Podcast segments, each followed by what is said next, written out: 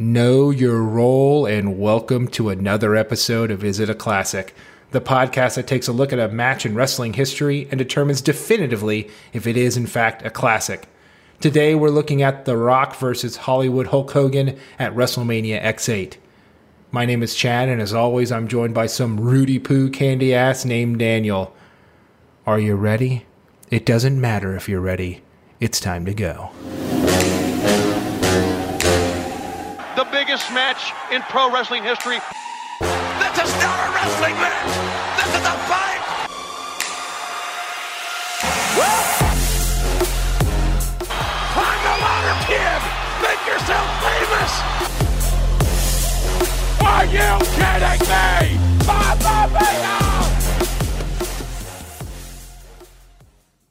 If you smell another episode of Is It a Classic, then you have come to the right place. And boy, we know it smells like poontang pie. Welcome to another episode of Is It a Classic. Of course, that is the podcast that looks at classic live musical performances on wrestling shows. We're talking your Machine Gun Kelly, we're talking your Motorhead, we're talking Saliva, who kicked off WrestleMania X8, and of course, Jeff Jarrett. Man, this WrestleMania X8 had a ton of live music and a lot of new metal. I think the main theme song was done by a little band called Drowning Pool. I'm sure everybody's heard of them. And they got to do a knockoff version of The Game. So Triple H, injured for a year, comes back. It's his triumphant WrestleMania return. You got that Motorhead theme, his favorite band in the world. Nope. We got to kick it to old Drowning Pool and let them do their Triple H theme. If you decided to watch the match or the couple of matches after our match today, you would get to see what a lame duck, sorry entrance that unfortunately R.I.P. lead singer of Drowning Pool that they had to lay out for Triple H Jericho. It's just skip it.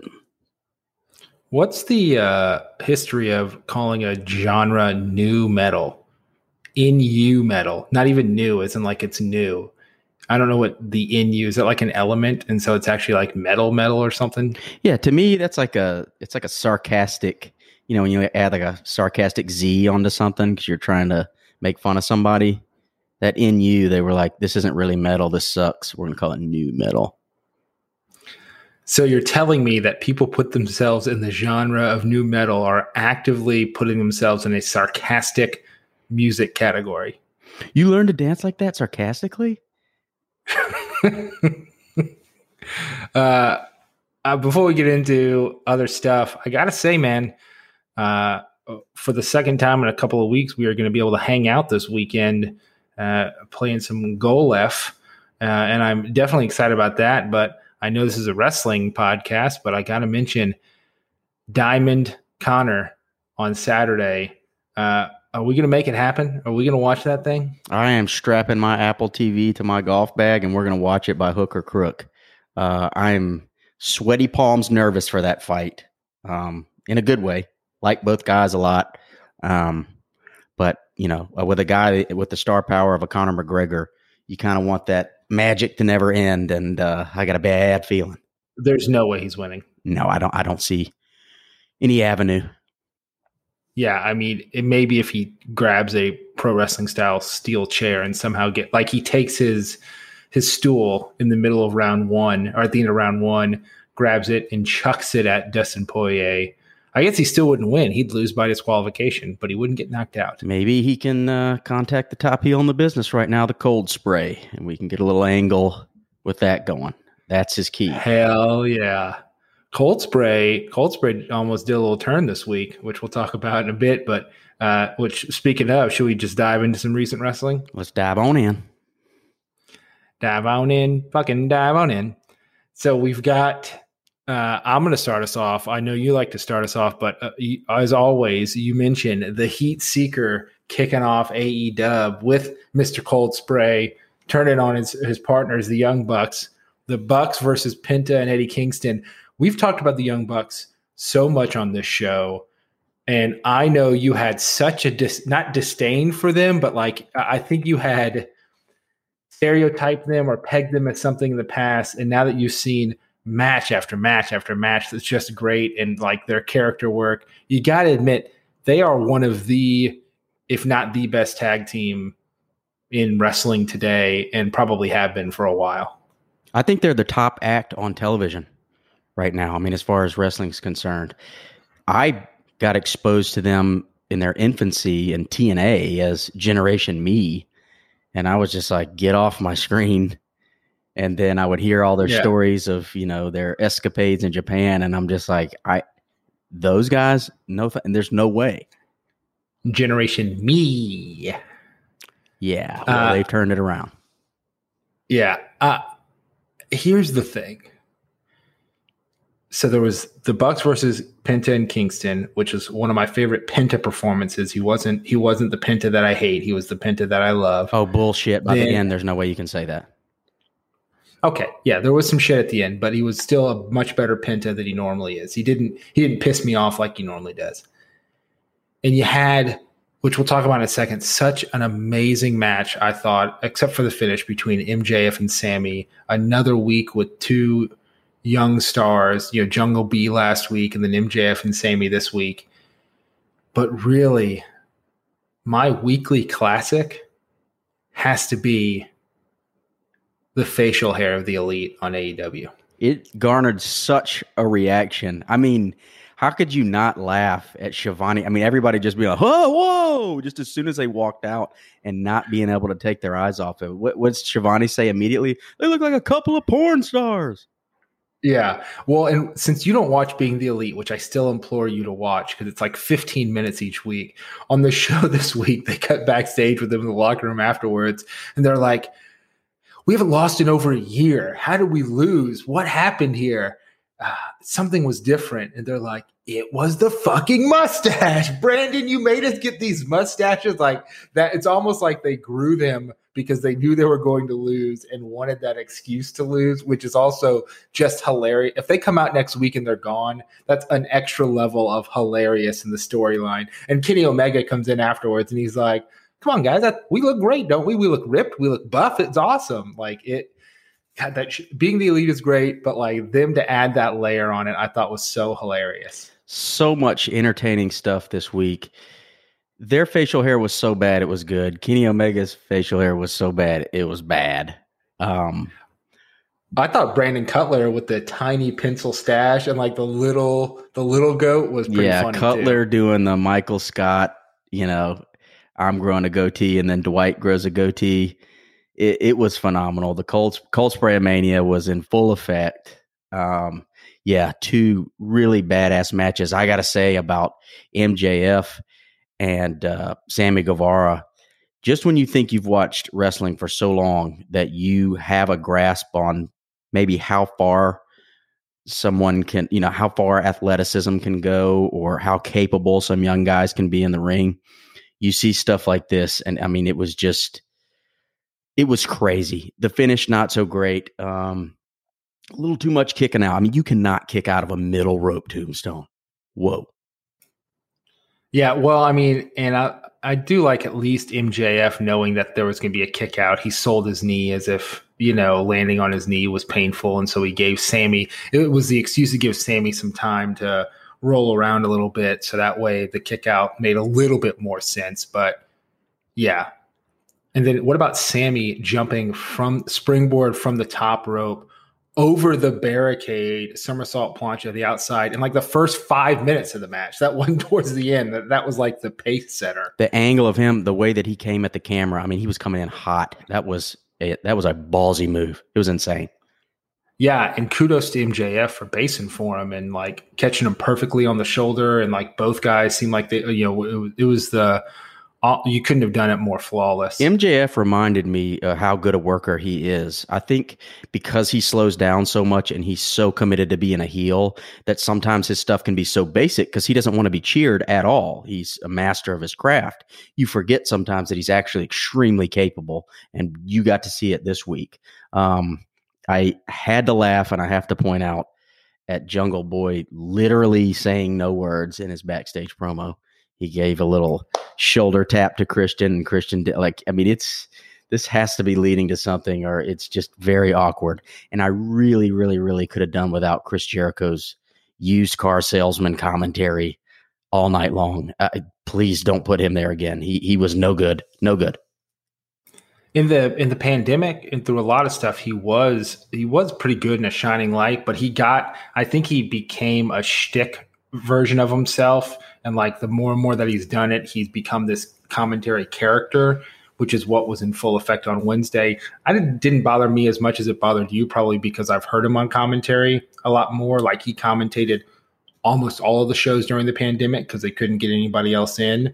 But there were times where it was just grating, and it's a 4-man booth. There's rarely a need for a 4-man booth. And it's like get Taz in for one segment, who's very capable. And then he gets out when his team Taz guys are done. Well, all ego, Ethan Page healing out of control. Eddie Kingston looked like a star. Jericho tried to derail that by being like, well, this Eddie Kingston guy came out of nowhere and now he's one of the top acts. And JR of all people has to be like, Chris, he didn't come out of nowhere at all. Here, let me kind of run down some of his career and accomplishments. Everyone knows him except you, apparently. Chris, you're normally not a dumbass, but tonight you're proving you are a complete dumbass. Fuck. Yeah, I do want to mention the video package at the end. I know you didn't see all of the pandemic shows, but good night. There was a lot of great shit that happened in Jacksonville over the last 18 months. Yeah, I'm glad you brought that up. That was you shed a tear watching that one. That was awesome. Yeah, it was great. One of the main things that WCW always seemed to be missing when compared to WWF, WWE, when they were competing was production value, video packages, and making you feel, the emotions and making this feel, big time. AEW, not big time. Big time. That's big time. AEW, certainly not lacking in that department. Tony Khan not afraid to throw some coin for a popular song. No, sometimes I worry he's going to end up like Jim Crockett or something, flying everybody around in the jet and running out of money. I hope not, because things are rocking and rolling right now. Yeah. Well, we get them officially in front of a live crowd that's not Jacksonville next week. We get WWE in front of a crowd that's officially not in front of a crowd, period, out of the Thunderdome, beginning with SmackDown next week. But speaking of SmackDown, saw the show. It's another SSDD type of show. That's same shit, different day. But at least our Lord and Savior, Sami Zayn, and Kevin by God Owens put on a hell of a last man standing match. I thought that was a great match. And I mean, those two guys could probably in their sleep put together a 4-star match, and they did it, for television time. And I thought that was awesome. Yeah, they definitely competed for the weekly classic. I hate last man standing matches. There was no stalling in this one. They were doing the little stuff in this one. Those two guys just, like you said, close your eyes, go out there, and greatness is going to be produced. Obviously, our Lord and Savior is involved. Fantastic match. You should definitely go out of your way to watch that. I think Edge showed, hey, in promo land, I still got it. He looked physically good against poor Jimmy Uso, who's now in DUI land, so I don't know what he's going to be doing. Fifth DUI. Did not know that. Okay, yes. So, good job, Jimmy, putting a young up-and-coming talent over on your way out. And Baron Corbin, pretty entertaining, huh? I mean, this is the most entertaining Baron Corbin has ever been. Yeah, and his mustache was a plus in this. Yeah, fantastic. And they just trademarked the name Happy Corbin, so apparently he's going down that route.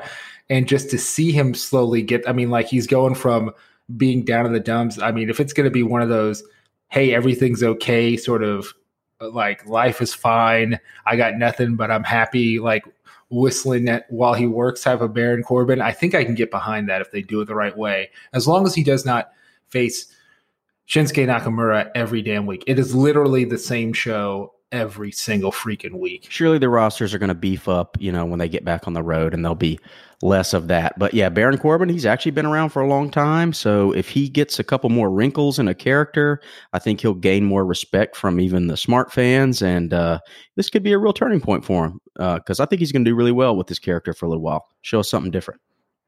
Hope so. So that's SmackDown. What did you think about Raw? I have no thoughts. I tried to watch it. If I could sum it up in one word, it would be whatever. That's what it says in my notes. Raw, whatever. This is John.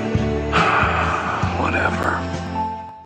Yeah, I mean, again, we're talking SSDD here of the same shit, different day. I will say part of it also means that Matt Riddle rules, and it continues to rule, and Kofi Kingston, like his promo in the back with Woods and his performance in the match, like, I don't know if they're actually going to pull the trigger on him. I don't expect them to, because SummerSlam's around the corner, but like he's making a name for himself again, sort of in the ring and in singles competition, if you will. I know it was a tag match, but he's doing great. Yeah, he is back from the dead. And I'm so scared that he is going to win, because then he's going to get speared and jackhammered by Goldberg in 5 seconds for another title reign. So then they can do SummerSlam, Bobby Lashley, Goldberg, you know, the real match you want to see. Thanks, Kofi. I mean, they'll probably just do Bobby Lashley, maybe Brock at SummerSlam, but without the title, and Kofi will actually have the title and lose to a returning Fiend in 12 seconds. I mean, if he's going to lose in 12 seconds, that would be better. Yeah, better than 8. But yeah, Raw, I mean, I don't need a Jinder Mahal, Drew McIntyre program. I was listening to our friend Maeve, and him and Brian were talking about how, you know, 4 weeks ago, Drew McIntyre makes this speech like Braveheart. And then now it seems like every week they're like, you got to tell your Scottish story. And it's just draining. Like, it is not what his character needs. And he is plummeting fast. He sure is. And I hate to say it, because I think he's awesome. Maybe they'll have a draft soon, and, you know, a new paint a coat on this guy. You know, I know he'll be fine, but right now he's not in a good place. Yeah, definitely a new paint of coat on him. All right. Anything else you want to talk about in recent wrestling? Nope. But okay. One more thing. Kenny Omega and Adam Page. Yes. I'm sorry. I'm definitely flip flopping. Kenny Omega and Adam Page collision course already being foreshadowed, like what they're doing. Yeah. And that 60 seconds in the back with the Dark Order and Hangman Page, super wholesome, like fantastic stuff. That's how you make money. It's coming. That's how you make money. And, of course, you know what happens next week, right? They just booked the match. No. Next week, it's the debut of Andrade El Idolo. And let's go to our main event. Ladies and gentlemen, this is the main event of the evening. All right. We said it in the title. We didn't say it about 17 times as we normally do, but today we are talking about The Rock versus Hollywood Hulk Hogan at WrestleMania 18 or WrestleMania X8, if that tickles your fancy. We are going to determine definitively if it is a classic for you, and we're going to do that by talking about 4 different categories. We're going to start with storytelling. So did the match tell a good story? Did it make sense from start to finish? Was there anything that jumped you out of the story? How was the psychology, all that stuff? The second category is atmosphere. How did you feel it? Did you feel it deep on the inside? How was the crowd heat? How were the announcers? Were you with it, like edge of your seat from start to finish? Then we're going to talk about execution. How were the moves actually executed? Was everything crisp? Were there any botches? Did anything take you out of the match? And finally, significance. Was the match significant in history? Did it do something different that hadn't been done before? Is it something that's talked about and has an aura about it for whatever reason? Is there significance attached to the match? And again, we are talking The Rock versus NWO Hollywood Hulk Hogan at WrestleMania 18. Daniel, why don't you give us a little bit of the background that led to this match? All righty, my friend. This is match number 14 that we're going to review. I'm sure a lot of you remember this match because this is icon versus icon. We got The Rock versus Hollywood Hulk Hogan. Like we said, this took place at WrestleMania X8, a moniker they dropped the next year. WrestleMania X7, I think, and X8 were the only ones that they went with the X and number deal. But this took place in the Sky Dome in Toronto, Canada, and this was on March 17th, 2002. So we are approaching 20 years that this happened. It's pretty unbelievable when you think about that. This is one of those matches that I bet a lot of people can remember like it was yesterday. Hulk Hogan, been gone for a long time. He returns here, and he's 48 years old, facing a young buck in his prime, a 29-year-old Dwayne Johnson. These guys need no introduction.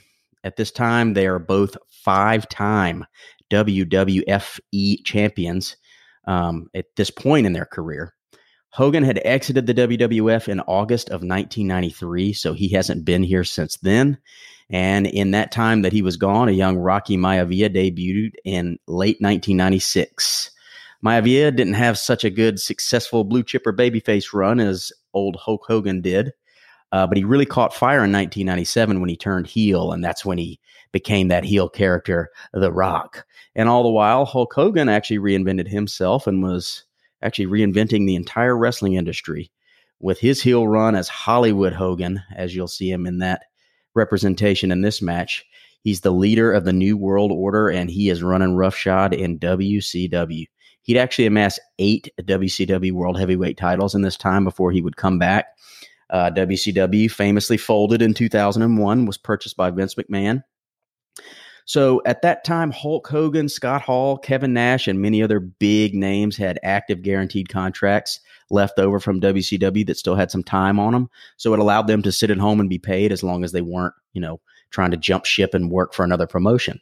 So they bypassed the horrible 2001 invasion angle that the WWE attempted with the remaining people that they could bring in. And believe it or not, during that time, The Rock would actually have 2 runs as the WCW World Champion because it was transitioned onto WWF television via its last champion, Booker T. Those 3 original members of the NWO would eventually come to the WWF at the No Way Out pay-per-view, which took place 1 month before this match in February, on February 17th, to be exact. This had long been teased in several vignettes by Mr. McMahon, who was very distraught at this time because Ric Flair had become the co-owner of the WWF, much to his chagrin. He, being Mr. McMahon, recently vanquished both of his children, Stephanie and Shane McMahon, in their alliance of WCW and ECW superstars at Survivor Series in a winner-take-all 5-on-5 match. But he was blindsided when he learned that Flair apparently purchased Shane and Stephanie's stock, and now they would share ownership roles. His problems got worse when he had to actually fight Ric Flair in a street fight at the Royal Rumble that year, and he lost. Now Vince McMahon is shaken. He's doing irrational things. Week after week, he seems to be just unraveling and losing his mind, and he threatens that he's going to unleash a poison on his own creation. He's going to kill his own creation. So week after week, he keeps losing his mind. Ultimately, in the last one, he spins his chair around, and you see that he's talking to himself, but there is the letters NWO spray painted on the back of his chair. During all this, The Rock has failed to capture the WWF Undisputed title, which is a combination of the WCW and WWF World Heavyweight Championships from then-champion Chris Jericho at the Royal Rumble that year. But he did defeat The Undertaker at No Way Out this pay-per-view, following a lot of interference from Vince McMahon and Ric Flair.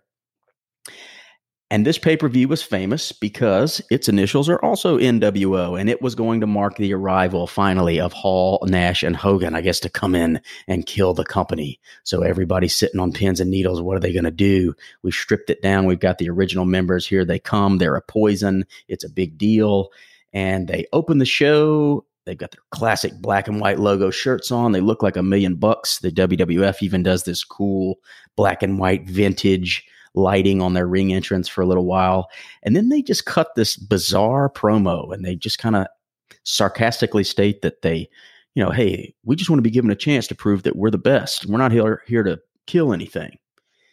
Doesn't really do much for the crowd. They don't really know how to accept that. Doesn't really create a lot of heat. And so later on in the show, they would end up having run-ins with a couple superstars, most notably Stone Cold Steve Austin and The Rock, and some backstage segments. These run-ins don't go very well.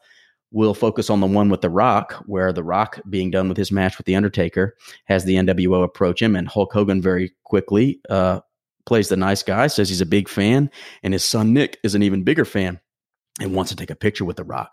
Rock's got no problem with it, even though it's a little weird.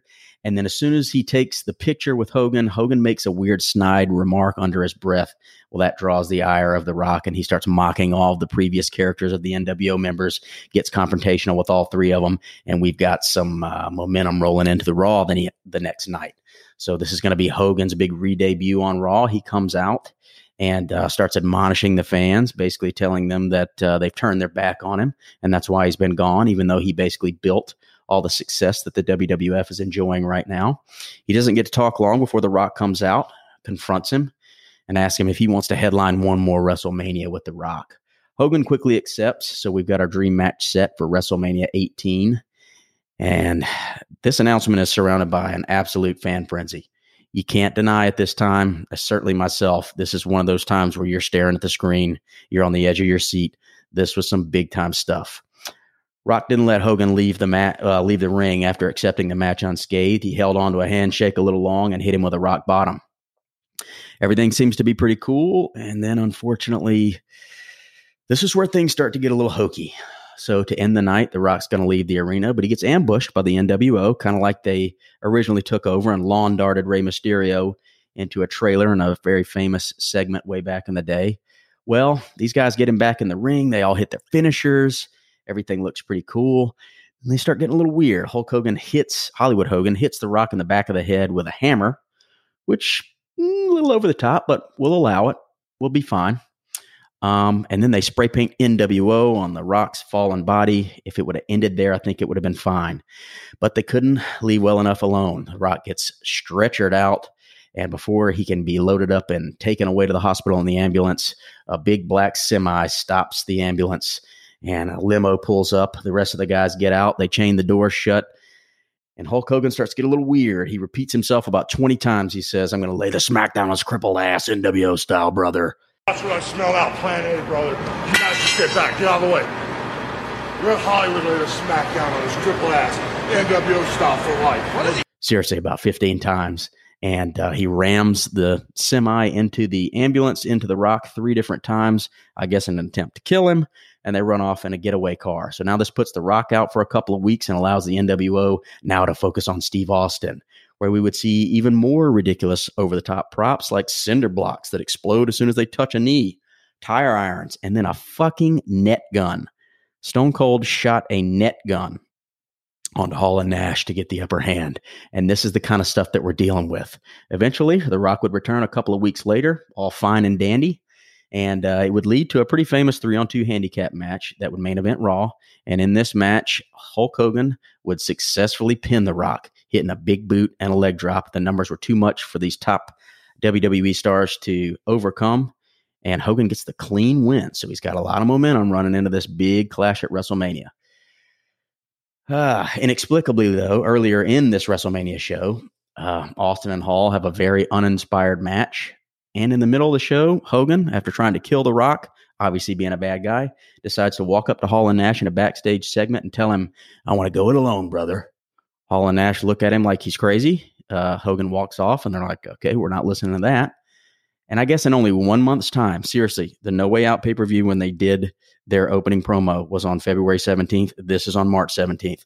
Hogan's decided that the NWO may not be for life, and I think he feels the red and yellow creeping back in, and he wants to be a good guy. Very weird, rushed, but here we are. It's still Hogan versus Rock. Let's get it on. Let's get it on. Thank you for that breakdown. I want to add, yes, the rush nature of it. And still, heading into this, the NWO has done some despicable things. And Hogan tried to kill The Rock with a hammer to the back of the head and then further kill him by running into the ambulance. So there's no reason you should cheer for this guy. But if you've watched the match or heard the story, you know, things may be a little bit different in Bizarro Land, as they call it sometimes, up in Toronto, Canada. Yep. Attempted murder. Now, when we square off, this match is all about respect, brother. Respect. All right. So we are in Toronto, Canada. As you mentioned, we are live, pal. We have a great video package there detailing all the dastardly stuff that the NWO did and the Rock trying to set up this huge match. We got King and JR on the call, and out first is Hollywood Hulk Hogan. We've got your classic NWO theme. You'll hear it in the background here.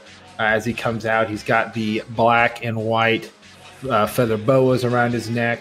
And this is a very long entrance ramp here. And so Hogan occasionally does the arms out walk, then brings it in, then keeps walking, then does the arms out walk. Not sure really what to do to spend his whole time going down the ramp, but he makes it down the ramp and the crowd is starting to cheer. And immediately JR's in there with, you know, lots of fans here love this legendary figure of Hollywood Hulk Hogan. You know, love him or hate him here. You know, they love the nostalgia. JR immediately trying to keep the story on track, not knowing which way the fans were going to go, but had to react to what was happening. He does get in the ring. Hogan does the classic shirt rip and gets a huge pop for the shirt rip. He starts to get Hogan chants and JR again, whether it's nostalgia, whatever you will do, it's what the crowd wants to do.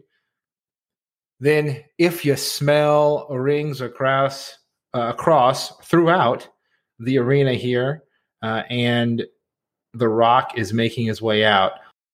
If you smell what The Rock is cooking. The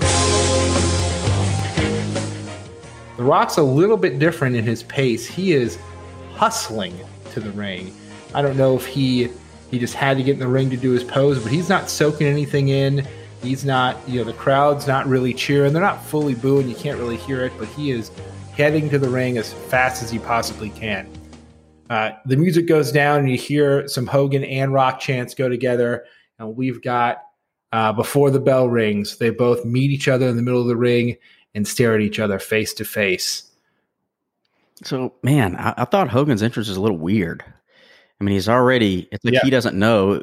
He's obviously kind of being a tweener here. He doesn't know how the fans are going to react. They're cheering. He just kind of does that guitar mime a couple of times, and he just seems kind of lost. I think it kind of sucked that he didn't have Voodoo Child. You know, his entrance is just kind of the classic NWO theme, which Scott Hall already came out to earlier.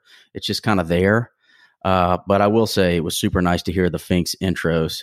He is just money. He sounded so great. And The Rock's pop was really big. So even though they were into Hogan, at this time, they're very into The Rock, too.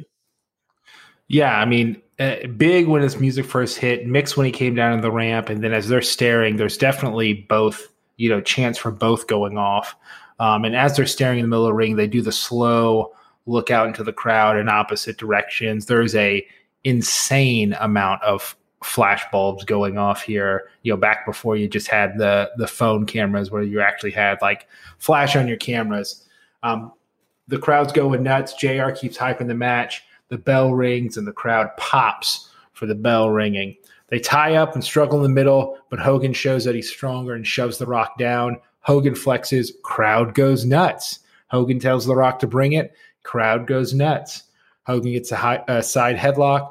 Rock sort of punches out, pushes Hogan to the ropes. Hogan hits a shoulder tackle this time, and now we get Rocky sucks chants. So The Rock, who's been taken down by Hogan and the NWO, is getting booed, and the crowd is not behind him right now. JR, you know, certainly a mixed reaction here, even though the crowd's solidly chanting for Hogan as JR is saying that. They lock up again, and Hogan takes control. And for some reason, Hogan, speaking of saying weird things, decides that he's going to look at The Rock and say, "You ain't nothing but a meatball. You ain't nothing but a meatball." It is really weird. Insert drop right here. With it one time, you ain't nothing but a meatball. You ain't nothing, meatball. It is crazy. That was one of the weirdest taunts I've ever heard. But that's what he tells Rock. He's nothing but a meatball. And all of Hogan's offense is getting pops. At one point, Rock ducks and hits a flying clothesline. Huge boos for The Rock. Rock taunts Hogan as well to give him some of his own medicine. Excuse me. It did not take that crowd long. As soon as Hogan started doing anything, that's when it started being like, cheers for The Rock, cheers for Hogan. Nope. They're just like, oh my God, Hulk is wrestling and he's not an old man. He can do something here. And they just go all Hogan. Shit is so funny. Like, this is such a weird atmosphere in a good way. The entertainment is, I mean, it's just amazing. In the crowd, you have that huge vintage banner of Hulk Hogan's face from the 80s, which just makes the backdrop. There are so many ridiculous signs out there. Quote unquote, I like Rock's bottom. Hey, Hogan, 1983 called. What? I wonder what it said. You know, very weird. I got to say, though, that whole exchange you just laid out, don't you feel like they let Hogan just take over for way too long? I mean, this is The Rock in his prime. I thought it was cool that Hogan in the first lockup shows him like, you know, hey, I'm here and I'm strong. And then Hogan just kicks his ass for so long. And all The Rock gets is some measly leaping, you know, kind of weak looking forearm. It just didn't work for me.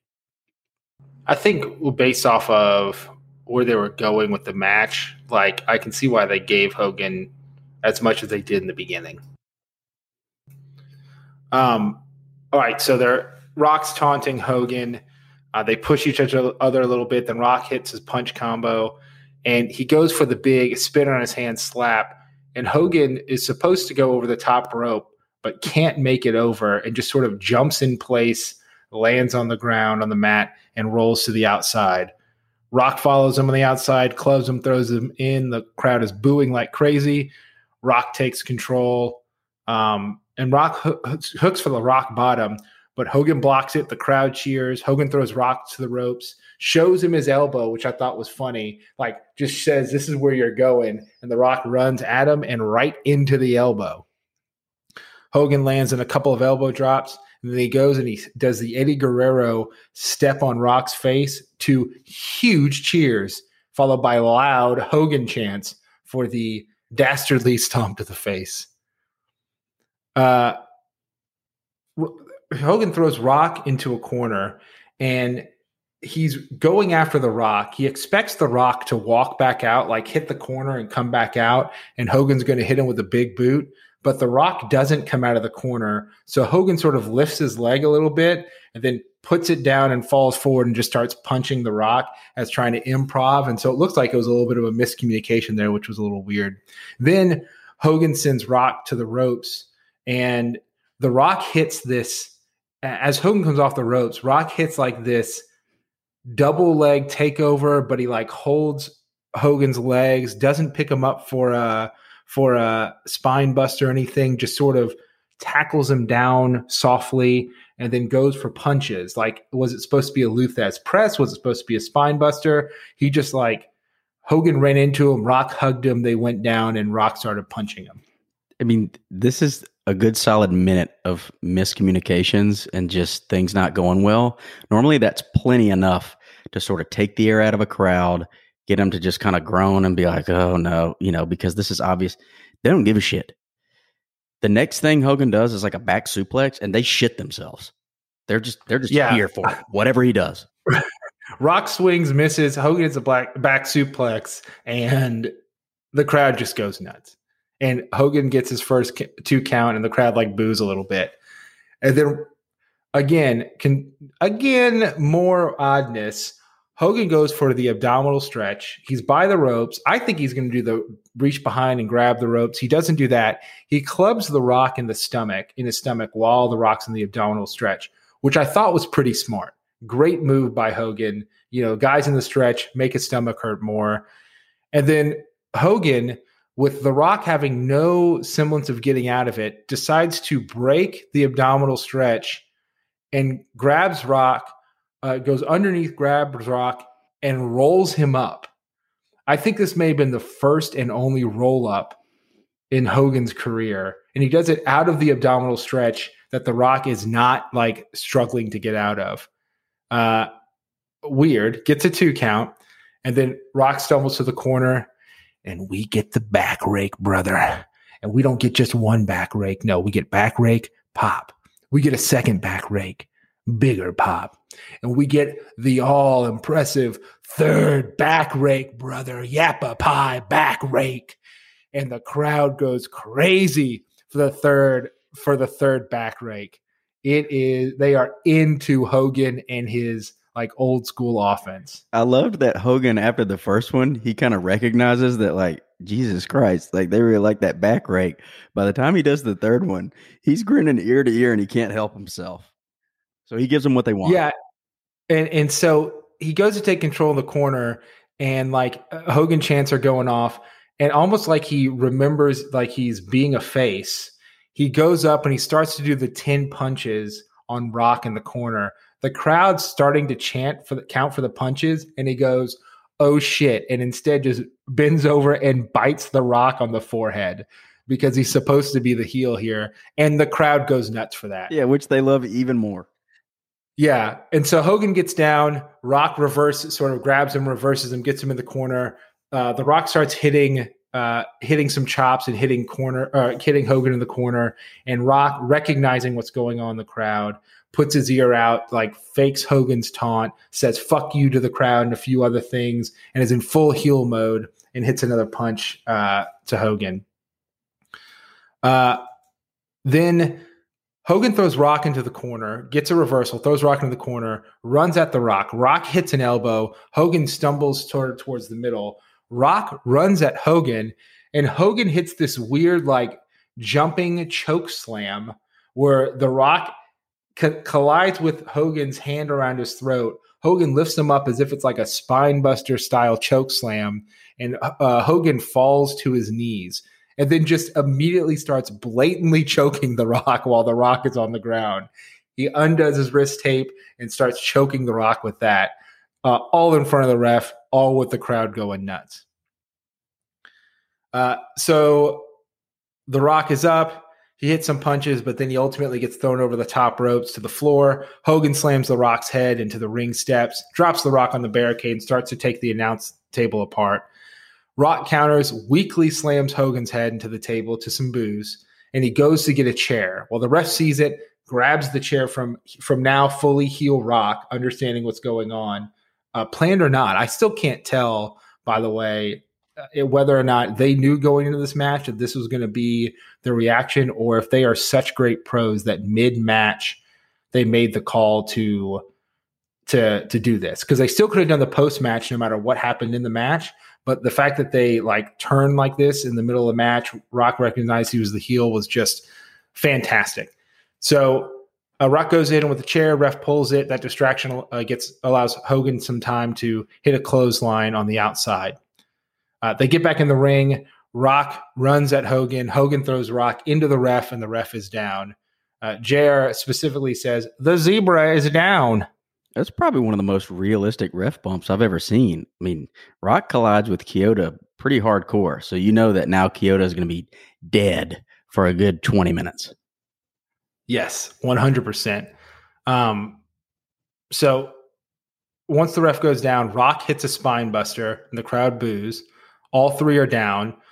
Hogan, who just took the spine buster, is up pretty quickly and up first, but the Rock gets a double leg takedown and puts on the sharpshooter. Hogan doesn't give up. Hogan makes it to the ropes, but the Rock won't break it because he's a heel now. He pulls Hogan back out. Hogan starts tapping. Rock sees the ref is down. He goes to get the ref up, and in pure heel mode, just sort of stomps him a couple of times, lifts him up, and Kyoto plays like dead weight, which was kind of great. We get some loud Rocky sucks chants, and when he goes back to Hogan, Hogan hits him with the quickest low blow I've ever seen in my life. It is like just like that. It is not a do the low blow and hold it. It is that quick. That's how quick it probably is. I apologize to everyone's ears. Then he gets up, and Hogan hits a rock bottom, and the crowd goes absolutely apeshit. Kyoto's crawling over. Hogan covers. 1, 2, shoulder up. Rock gets his shoulder up. Well, Hogan's got an idea now. He takes off his weight belt. He takes off the strap, spins it above his head like he's a stripper, and he starts whipping the Rock. the crowd chanting yay with a whip every time that belt connects with The Rock. Hogan then wraps his hand. He's going to punch Rock in the face with it. He throws Rock into the ropes, which, by the way, was like the 30th time that The Rock came off the ropes in the match. Rock ducks, hits a DDT, and goes for the belt himself. He hits Hogan with the belt a couple of times, and the crowd is hating The Rock. JR, still trying to tell the story, goes, "The Rock is only retaliating. Hogan used it first. If you don't like that, it's your fault, fans." Like berating the fans for booing The Rock for using it. How dare you? Rock then hits a rock bottom. 1, 2, Hogan kick out, up on his knees, and Hogan is shaking. He is hulking up, brother. He is hulking up, brother. This is when the match gets all-time fun. But I want you to be able to immerse yourself into Hulk Hogan up here in just a second. But before we do that, can we please, like, Mike Chioda drives me insane. I don't know if he gets booked super poorly and this is just what we have to deal with, or he just sucks in moments like this. Because, okay, Hogan gets put in a sharpshooter and he taps. And all the while, Chioda is out. He got ref bumped. Okay, all right. Hogan does all this stuff, and as soon as he hits The Rock with a rock bottom, as soon as The Rock's back hits the mat, Kyoto's like, "Oh shit, I got to get up." Goes for a count. Obviously, it doesn't work. Then Kyoto's like, "Okay, well, I'm still hurt." So he lays back down and rolls over so he can't see anything. So here comes all the belt lashing, all that kind of cheating and stuff, and Kyoto's just dead. But then when The Rock hits a DDT in there, so they both slam the mat. Kyoto, I'm dead. But then The Rock hits his own rock bottom. And as soon as Hogan hits the mat from the rock bottom, Kyoto's like, "Oh, fuck, I better get up." Like, only rock bottoms make him get up. Otherwise, he's like, "I'm going to lay back down and recover and look away." It's so hokey. I don't know who to blame here, because I feel like Kyoto always does this kind of shit. But it just makes no sense. But what does make sense is Hulk deciding to Hulk up here. I'll let you take this back over because it's phenomenal. And, you know, we saw the quick shot of the crowd, that the sign that said Kyoto loves The Rock's bottom. And so Rock hits it. Kyoto is up immediately. 1, 2, and he's hulking up, brother. Hulk is hulking up, brother. And he gets up. He's shaking his few strands of hair that he has are going wild. The Rock's eyes are wide open looking at Hogan, and Rock decides, what does everybody else do in this moment? I'm going to do the same thing. And he throws a punch, but Hogan doesn't take it. He throws another punch. Hogan doesn't sell it. He throws another punch, and Hogan points at him with the big "you" and wags his finger Dikembe style to him. Hogan grabs The Rock's head, hits some punches of his own, throws The Rock into the ropes. Big boot. He goes off the ropes. Leg drop. JR is screaming, "He beat Andre with this move. He beat Andre with this move." 1, 2, kick out. The Rock kicks out, and the fans pop, and they are up. Everyone is on their feet. Hogan throws The Rock to the ropes, hits another big boot. This time, he goes off the ropes. It's time to end it. Jumps in the air, goes for the leg drop, but The Rock moves. The Rock gets up, pulls him up quickly, hits a rock bottom, and the crowd boos again like crazy. The Rock doesn't want to end it here. He grabs Hogan by his couple of strands of hair, gets Hogan lifted up, wraps him around again. Boom! Another rock bottom. And full heel Rock now kips up to let the crowd know that it's time to put this old man down. He stands over Hogan, kicks him in the shoulder, runs off the rope, and delivers the people's elbow with some few cheers behind it, and he hits it. 1, 2, 3. The Rock has won the Battle of the Icons. So, man, I mean, when The Rock hit that second rock bottom, he hits two. He's already hit one earlier in the match. When he hits that second one, you see Hogan really turtle up and start. I mean, he yells out in pain, and he says a couple things. I don't know if he's calling for the second one or he's saying, like, "That one fucked me up." Because Hogan, I mean, he's so great at selling. This could just be 100% work, but Hogan, you know, definitely gets up for that third one for him like a man. But that one looked like it hurt him real bad, too. So I don't know if that's just the fan in me buying into Hogan's wonderful selling, but those rock bottoms really fucking sent him plummeting to the mat. Looked like he was in a lot of pain. So the match was about 16, 17 minutes. And then I have to mention the 10-minute post-match after this, which went on forever. Just to summarize, The Rock goes to celebrate for a little while. Hogan's still in the ring. Hogan gets up. They're staring each other down. Hogan looks like a broken old man, has a despondent look on his face, but he extends his hand. The Rock looks to the crowd and looks at Hogan and shakes his hand as a sign of respect. And the crowd pops a little bit. Then The Rock celebrates again for a couple of minutes, and finally the NWO is out. Scott Hall's asking him, why'd you shake this guy's hand? And they start beating down Hogan. They start double-teaming him. The Rock then runs back in the ring to even the score, and they dispose of Hall and Nash. Well, it's time to end and move on to the next segment. No! Now Hogan tries to leave the ring, and The Rock won't let him and invites him back in for Hogan to do his original Hulk Hogan red and yellow poses, which Hogan does to the crowd's delight, and Hogan and The Rock leave together. I don't care that you tried to kill me. You now have my respect. A lot of weird stuff there. The crowd didn't hate the nice, clean finish, even though The Rock went over. You had to worry that they might just be pissed and riot because they were so into Hogan. But they popped really loud for Rock getting that win, and then they didn't. I don't remember them booing after that. You know, they were, maybe it was an expected result. They were happy about it. They were happy with the match. Gotta love that Hall and Nash come out, and Hall's so good at playing to the people on the upper deck, like his like mocking Hogan's, you know, like saying you shook his hand and then hitting him with the toothpick immediately. And then Nash with literally no hesitation just punches Hogan in the face. Like they're just here to fuck shit up. There's no like, let's argue for a minute and then maybe, you know, this is a big decision, then maybe we're going to turn on our leader. No, they just hit the ring and it's just like AEW Dynamite highlights, or no, yeah, Rhodes versus Rhodes highlights punch right there. I mean, just to the back of the head. It was when Hogan in the back said, I'm going to go it alone. Hall and Nash said, you don't give me the night off. You give me nothing but respect. So you had Hall earlier in the night just clown bumping around for Stone Cold Steve Austin, losing clean. They come out here and just get absolutely demolished by Rock and Hogan. Nash is doing the windmill of his hand, sell of punches. I mean, they just look like total geeks. There was literally nowhere to go but down for the NWO after this. Correct. Well, that is the matcharoo, as it's technically known. That's the full name of match. I don't know if you knew that. They're actually called matcharoos, but we just call them a match for to shorten it. So it's time to talk about if it is, in fact, a classic. We start with storytelling. I will start this off.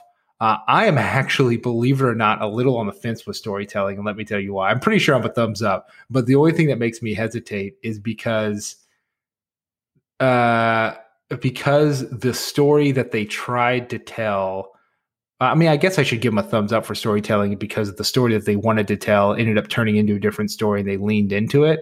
So that to me is a thumbs up. But like, if you look at, I was just thinking like, if you look at this in a vacuum and you look at it from like start of the video package to the end of the match, you're like, what the hell just happened here? Because of what they tried to do. But I mean, overall, I know I'm fumbling here on my explanation, but they told a great story for what they ended up getting to towards the second half, enough to where, I mean, the crowd was into it the whole time and going nuts, and you can't deny that. And atmosphere is a different category. So I'm thumbs in the middle leading up. Maybe I'm just being too critical. I was just, all the wackiness and weirdness, I think, sort of took me out just a little bit. Too critical. I'll give it a big fat no. What story did they tell there? They basically went out there and had a greatest hits match where Hogan didn't know if he was a heel or face the entire fucking time. There was a spot in the match where Hogan walks up and shoves The Rock. Okay. All right. Yeah. Because I'm a heel. And then The Rock comes back and shoves him back. And Hogan looks at him, grabs his chest, and is just like, oh my God, brother, why would you do that? And he has this sympathetic look on his face. It just, I'm like, what the fuck is going on here? Look, yes, the post-match, there was some story there, okay? Like the respect between the legends. At the beginning, it was cool that, like, you know, hey, you wonder what Hulk Hogan has, and we show you, like, oh, shit, he's got a lot in the tank, a la Mark Henry. But really, like, Hogan was just doing whatever moves he could fucking think of in the match, and they had a lot of mistiming. I mean, like, they were just getting through it, and then they did the greatest hits at the end. Obviously, the crowd wanted to see it. But if we're, think about all the matches we've covered here and the small stuff that they do and how they really paid attention to detail. There was none of that going on in this at all. It was super fun. Let's get to atmosphere and talk about positive things. But for me, this is an absolute no. There was no storytelling here almost at all. Yeah, I guess where I was trying to give it credit was that, I mean, they ended up finishing a different book than the book they started, I guess. And I want to give them kudos for being able to make the adjustments and changes. But I guess you are right when you put it like that. And so I agree. So atmosphere. This atmosphere is ungodly. It's probably some of the most fun you can have watching a wrestling match. Because of the atmosphere, even Jerry Lawler is giddy. Like, he's just like verbatim saying all of The Rock's catchphrases. Like, he's like, hey, Hogan, you never checked into the SmackDown Hotel before. And by the way, it's on the corner of Jabroni Drive and No Hero Boulevard. Like, JR is just losing his mind. The fans are going nuts. We talked about a lot of the signs. They're going nuts for anything. I mean, Hogan could have stopped and picked his nose, and they would have just lost it. And, yeah, you just don't get to see that. That is not normal. This, unfortunately, Triple H and Chris Jericho, two very capable and storied workers in what should have been a wonderful match, had to follow this. But this atmosphere is the best atmosphere you're probably ever going to get. It doesn't get any better than this. Yeah. I mean, there's not much more to say. The atmosphere was the match. Like, this is what people remember about this match, and we'll get to significance, not to jump ahead, is the atmosphere more than anything. The feeling, the nostalgia, all of that happened during the match. Like, it covered up for a lot of what was in the rest of the match. You know what I mean? This is a match. We'll talk about it, but like, this is a match that almost you only can watch the first time you watch it. And that's it, because the atmosphere is so great, and it takes away from like other things that you would be seeing, 'cause you're just enjoying what the crowd's doing so much. All right. So big thumbs up, a fat thumbs up from both of us there. A swollen thumbs up. I don't know what that means. Next is atmosphere. I mean, not atmosphere. Next is execution. That was poor execution on my part. Execution. I mean, no. Execution is a thumbs down. I mean, we're talking classic level execution.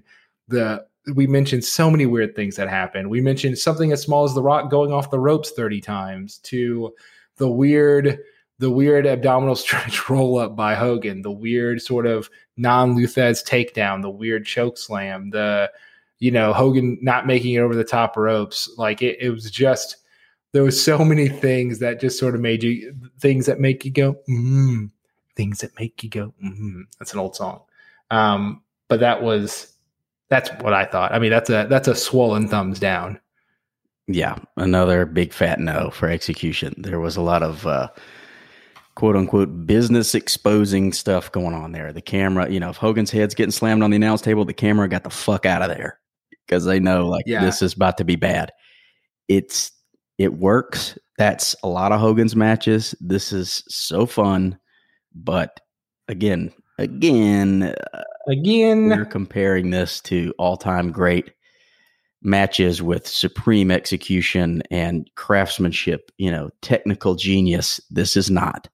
I love this match. I like watching this match every day of the week. If I had to, that would not be torture for me. It's that fun. The execution's bad. All right. Well, then let's go to significance then. What do you think about significance? This is a literal dream matchup. That phrase gets thrown around a lot. but this is probably down to the definition of a dream matchup. This is one of the most significant matches ever because you have two generations and squaring off. It's tons of fun. We all remember it. You can't get it out of your head. You know the finish. You know who won. You think of it fondly. They could have gone out there. If the crowd didn't care, who knows what would have happened. But it was magic when they were out there. And nobody can get this match, you know, out of their Rolodex. So to me, I don't see how you could say it's not significant because it stands out that much. Yeah, I mean, there are matches that, for whatever reason, are ones that you can always recall something about or how you felt. I mean, when you've got an atmosphere level like this one, that means you're emotionally attached to it. And if you're emotionally attached to it, you're going to remember it forever, no matter what it is.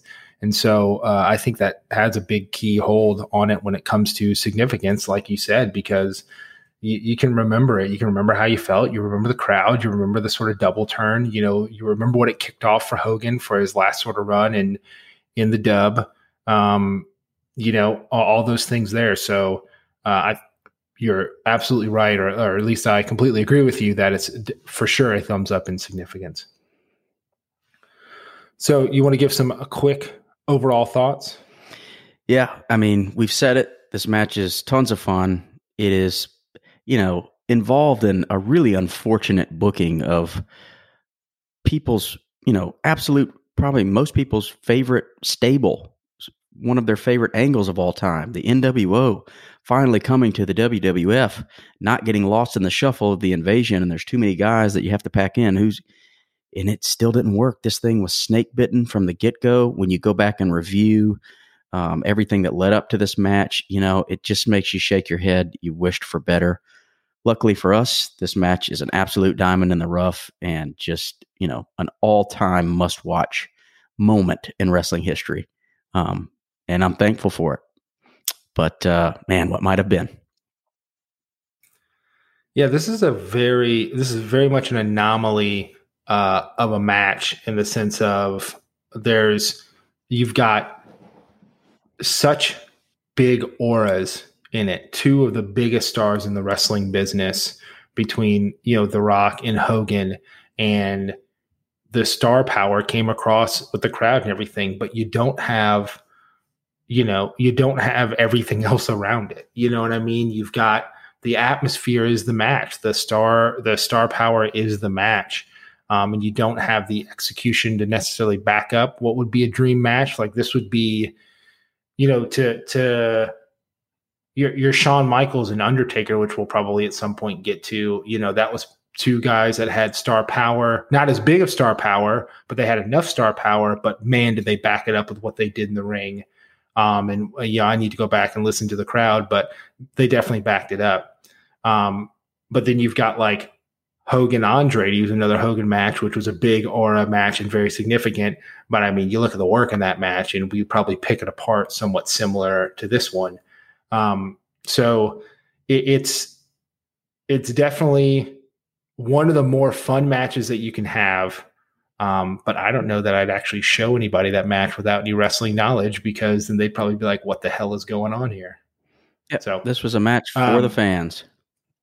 For the fans.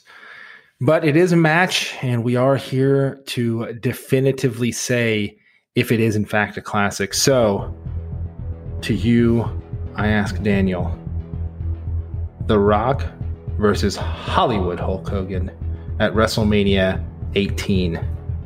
Is it a classic? I can quickly say no. I just want to tell you how I'm feeling. I've got to make you understand. I'm never going to give you up, let you down, run around or desert you. I'm never going to make you cry. Say goodbye, tell a lie, or hurt you. 2 out of 4 categories, thumbs down. This may be the most significant, wonderful moment in wrestling history, but it's not a classic match the way that we review it whatsoever. No. I agree. Has some classic moments, has some great feels, but from bell to bell, start to finish, not a classic match. Well, that is the deal for this week. Before we get into next week's match, I think you got a little announcement you want to make. Yeah, we've been really thankful for the ratings and the feedback that we've gotten from our fan base so far. We could use your help, though. If you haven't given us a rating and you enjoy the podcast, please go out and give us a 5-star rating and give us a little review on Apple Podcasts. It helps us a lot. And what I want to do to show some appreciation, if you've already done so, or if you haven't and you do so, take a picture, a screen cap with your phone of your 5-star rating with your username on it, and send us an email at isitaclassic. What is it? IACPOT? What is our email? isitaclassic@gmail.com? I know. I say it every week. isitaclassicpod@gmail.com. Yeah. Shoot us an email there with just a screen cap of you giving us your rating. And we will randomly draw someone for next week, and we will give you a wrestling t-shirt from Pro Wrestling Tees of your choice. So we'd like some more ratings. We'd like some more feedback. Give us a rating. Shoot us the email. And it's that simple. We'll announce the winner next week. Awesome. I think it's we really want to get that interaction in. You know, the more that we can hear from you, the more that we can get more people going, the more that we can produce and start doing with it, and the better that our podcast will ultimately be, and the more like-minded people will have. So I know for those of you that aren't in the locker rooms of AEW and WWE, you know, you may be thinking all those wrestlers have a leg up on doing it, but you know, they don't like to really promote. They can't really promote. So that's why we need you to help promote the show for us. So we do have a show coming up next week, and we need to have a match for it. And this is one that's been on my list for a while that I wanted to review, because I remember it fondly, but I almost think it may have the same sort of issues we ran into this week, where it wasn't as good as I actually remembered it. And so I'm curious to discover that and find out. And that is at WWE Money in the Bank 2011. His name is John Cena versus CM Punk in Chicago. I want to give that a rundown and see, is it the classic that we remember, or is it just the feels that got it there? That's some juicy stuff. Quick thoughts? Juicy stuff. I remember that match being real, real good. But there was a big moment surrounding it. It could be a lot like this one, where when you watched it for the first time, wrestling history was unfolding and you got caught up in the moment. But when you put it under the microscope, what happens? Let's see. And the juice is back in St. Louis. So I appreciate everyone listening to the show. As Daniel mentioned, isitaclassicpod@gmail.com. Give us that 5-star rating. Send us a picture of it. And you have a chance to win a shirt of your choice from ProWrestlingTees.com. Follow us on Instagram at classic_pod. Tell your mom, tell your dad, tell your grandmammy, tell your friends. Tell them to search Is It a Classic on wherever they get their podcasts, and find the picture of the luchador punching the title of our podcast, and tell them to subscribe. But until next week, we'll see you next week. Have a great week, and we'll talk to you then. And bye-bye. If you smell...